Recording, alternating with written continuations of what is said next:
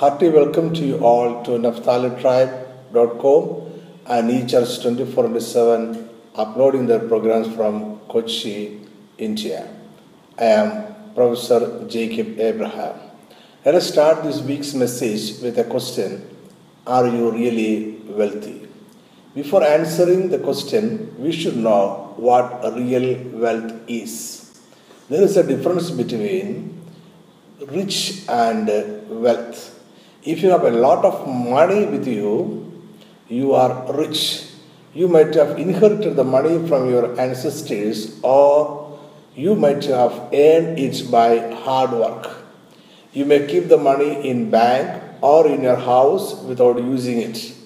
You may hide it from others or live a luxury life spending all or part of it. You may be kind enough to share a part of it to the poor around you.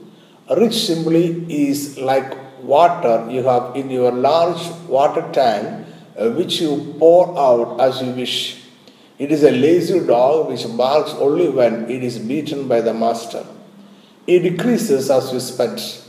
It has no personality and it is not faithful. When you die, you leave everything for others this is the ultimate fate of a rich person. But a wealthy person is different. Wealth is different from rich.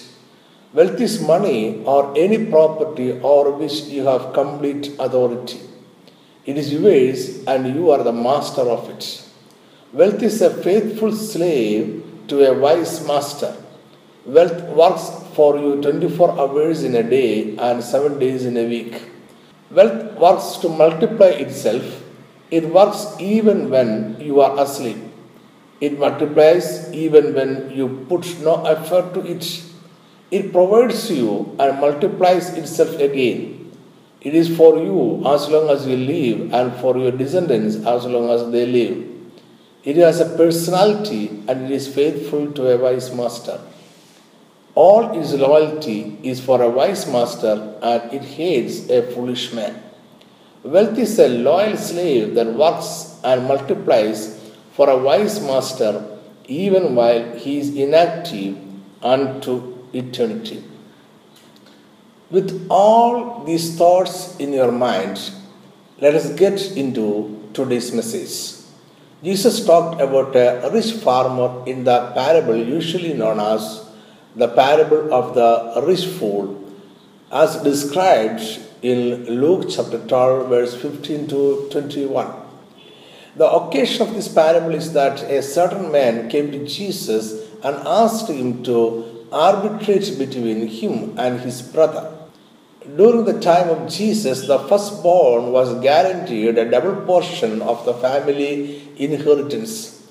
More than likely, this brother who was addressing Jesus was not the firstborn, and he was asking Jesus to arbitrate between him and his brother for an equal share. Jesus uh, refuses to arbitrate their dispute and goes on to the heart of the matter covetousness. Jesus wants this person and all those who are listening to him that our life is not to be about gathering wealth. Life is so much more than the abundance of possession. Then Jesus goes to the parable of the rich fool. Jesus starts the parable with a warning about covetousness. And Jesus gives a new wisdom that one's life does not consist in the abundance of the things he possesses. If wisdom of wealth is not the abundance of material possession, what else is? The rich farmer the story got an unexpected good harvest that year. He had never got such plentiful harvest, so he had no storehouse sufficient to keep the grain, seeds, and fruits safely.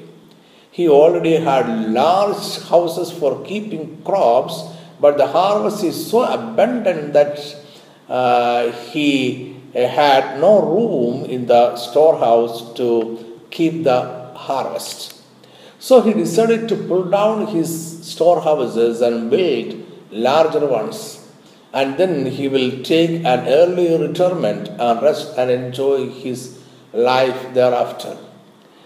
But the parable says that God called him fool and foretold that he was going to die on that day itself.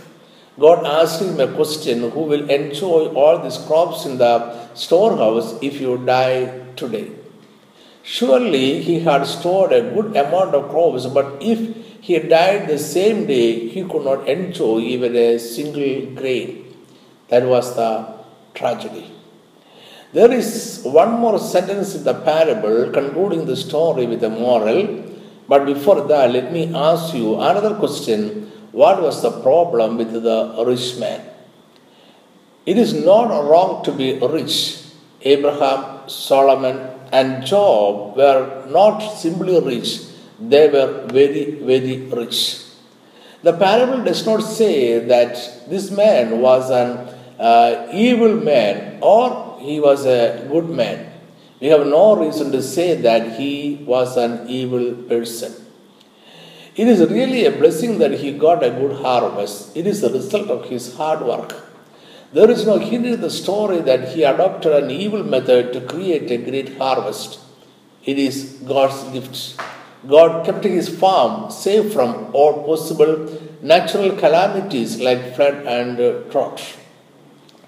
His storehouse is so small, so he decided to build a large one then a man cannot but enjoy his richness. There is no evil in any of these things. Wealth itself does not damn, poverty does not save. Wealth is not a vice, poverty is not a virtue. It is not riches but the trust in the riches that dooms men. The material blessings are not a window through which we should see God. In the words of the rich farmer, there is a tone of worldliness. He forgets the God part in the abundance. Jesus does not appreciate it. And Jesus goes on to clarify that this rich man was poor toward God's kingdom. That is the point. Poor towards the kingdom of God. In the parable, God asks the rich man a significant question. What will happen to all these riches if you died that night? The rich man did not foresee this eventuality. He forgot that he may die today, for the time of death is uncertain to all men.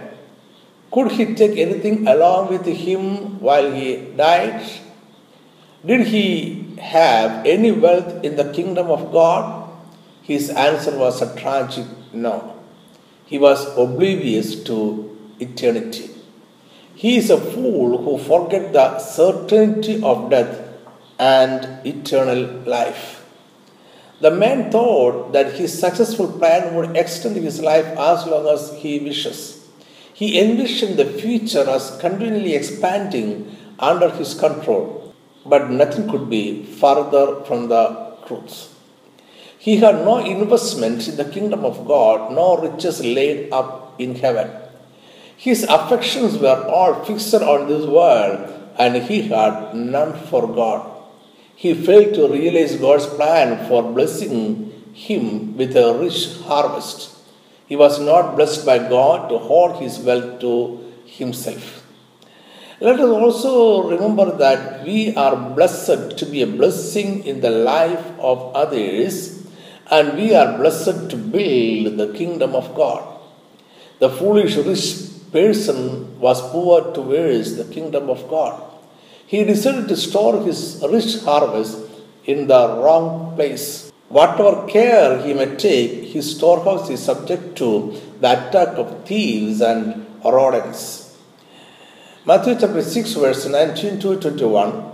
Do not lay up for yourselves treasures on earth where moth and rust destroy and where thieves break in and steal but lay for yourself treasures in heaven where neither moth nor rust destroys and where thieves do not break in and steal. For where your treasure is, there your heart will be also. Is he not a foolish person who store up his treasure in a place attacked by thieves and rodents? The place of thieves or rodents and rust is not a safe place to store our wealth. We are fools when we store our treasure in the wrong place. We are supposed to store our wealth in safe place for us to enjoy in the future. The parable seems to advocate it. Abundance is a blessing of God. God may bless us with abundance of material possessions. God may bless us with abundance of spiritual properties like peace, joy, love, hope, etc. Spiritual properties are available to the few chosen, and we are one among them. It is a special privilege and a special blessing upon us by God. Why God bless us with all these?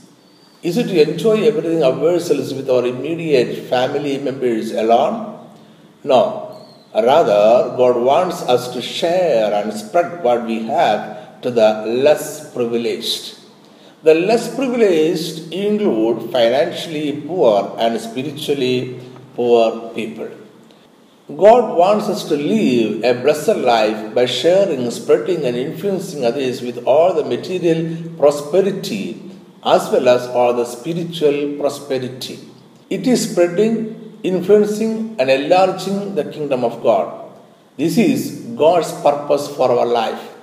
If we fail, we are living a foolish life.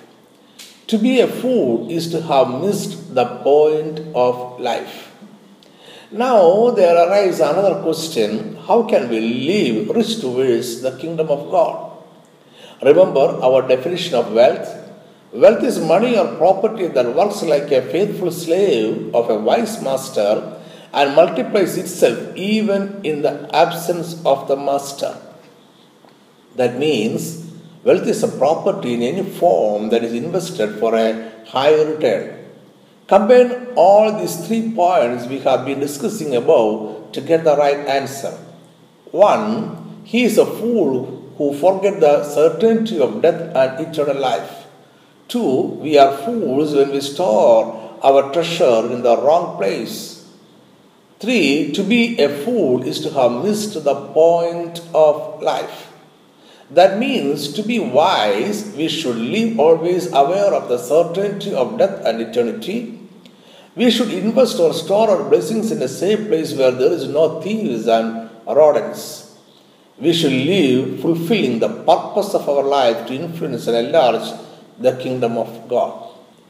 To be wealthy towards the kingdom of God is to invest in the kingdom of God so that it works and multiplies there for a high return as we finally enter the kingdom. Look at the rich fool in the parable. He has hoarded a huge possession on this earth.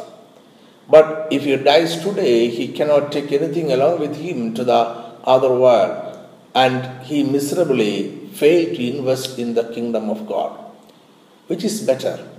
To invest in this world or to invest in the kingdom of God? We need material possessions and money to live a comfortable life here in this world.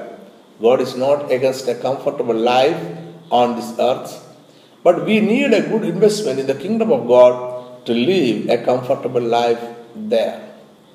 All investments in this world return our money only while we live here. No bank or any other financial institution assures you a return available in the kingdom of God. All material riches have one major weakness they have no purchasing power after death. The rich towards God are those who use what God has given them for others. The rich towards God are those who invest in the kingdom of God for a purchasing power in the eternity. That means we need money to live in this world and also in the eternity. We need an investment option to invest our money in the kingdom of God while we are living here on this earth only investors get a return. So we need to invest for a good return while we are here on the earth and in future in God's kingdom. The only option available is to invest in God's kingdom. How can we invest in the kingdom of God? It is very easy to invest in the kingdom of God. Everything that is spent towards the advancement of God's kingdom is considered as an investment in the kingdom of God. Everything you spend in the name of Jesus is considered as an investment in God's kingdom. That's fine. Rich people with the surplus money can spend money for the advancement of God's kingdom. But what about the less privileged with the less money and less material possessions?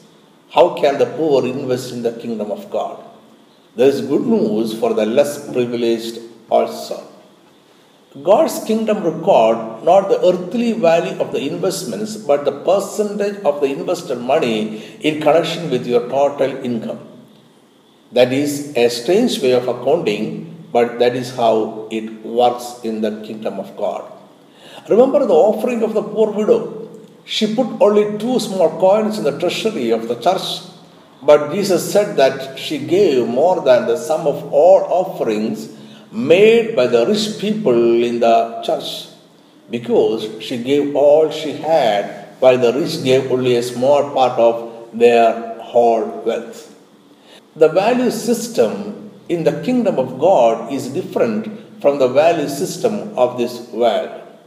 Heaven counts the percentage of money invested in the kingdom of the total money in your hands. So there is possibility for any amount, however small it is, to be considered as a large amount in the kingdom. There is one more attraction about the investment in the kingdom of God. The less privileged with nothing in their pocket can also make a good investment in the kingdom. The kingdom of God accepts all kinds of things as investments your time, your health, and your material possessions, and all are accepted as investments. This is in contrast with the world banks or financial institutions. Here on earth, only money is accepted as investments, but heaven accepts all kinds of things time, health, money, and everything. Let us read some verses from the Bible. Matthew chapter 10, verse 41 and 42.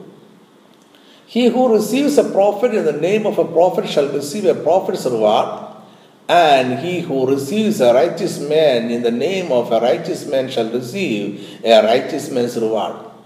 And whoever gives one of these little ones only a cup of cold water in the name of a disciple, surely I say to you, he shall be by no means lost his reward. Luke chapter 18, verse 29 and 30. So he said to them, Surely I say to you, there is no one who has left house or parents or brothers or wife or children for the sake of the kingdom of God who shall not receive many times more in this present time and in the age to come eternal life. Are you really wealthy? Let me conclude the message with a few more words. Real wealth should multiply itself and give us a good return when we return in our life. All our investments should support us in this world and in the eternity. There is only one kind of investment that can fulfill the above two requirements that is, investing in the kingdom of God. If you are investing in the kingdom of God on a regular basis, you are really wealthy, or you too will be called a rich fool. God gives us the ability to create wealth and manage it wisely. It is God's blessing out of His graciousness towards us. God is the real source and owner of all our wealth. God has entrusted us with uh, His wealth for a special purpose. So, material success should call for more humility and responsibility. We should possess a greater sense of gratitude to the ultimate honor of all that is on this earth, the giver of our life. Do not forget the eternal life. Eternal life is longer and more meaningful than the life here on earth. So invest in the kingdom of God to receive a good return while you are in this world as well as in the eternity. Thank you and meet you again on next Sunday. Amen.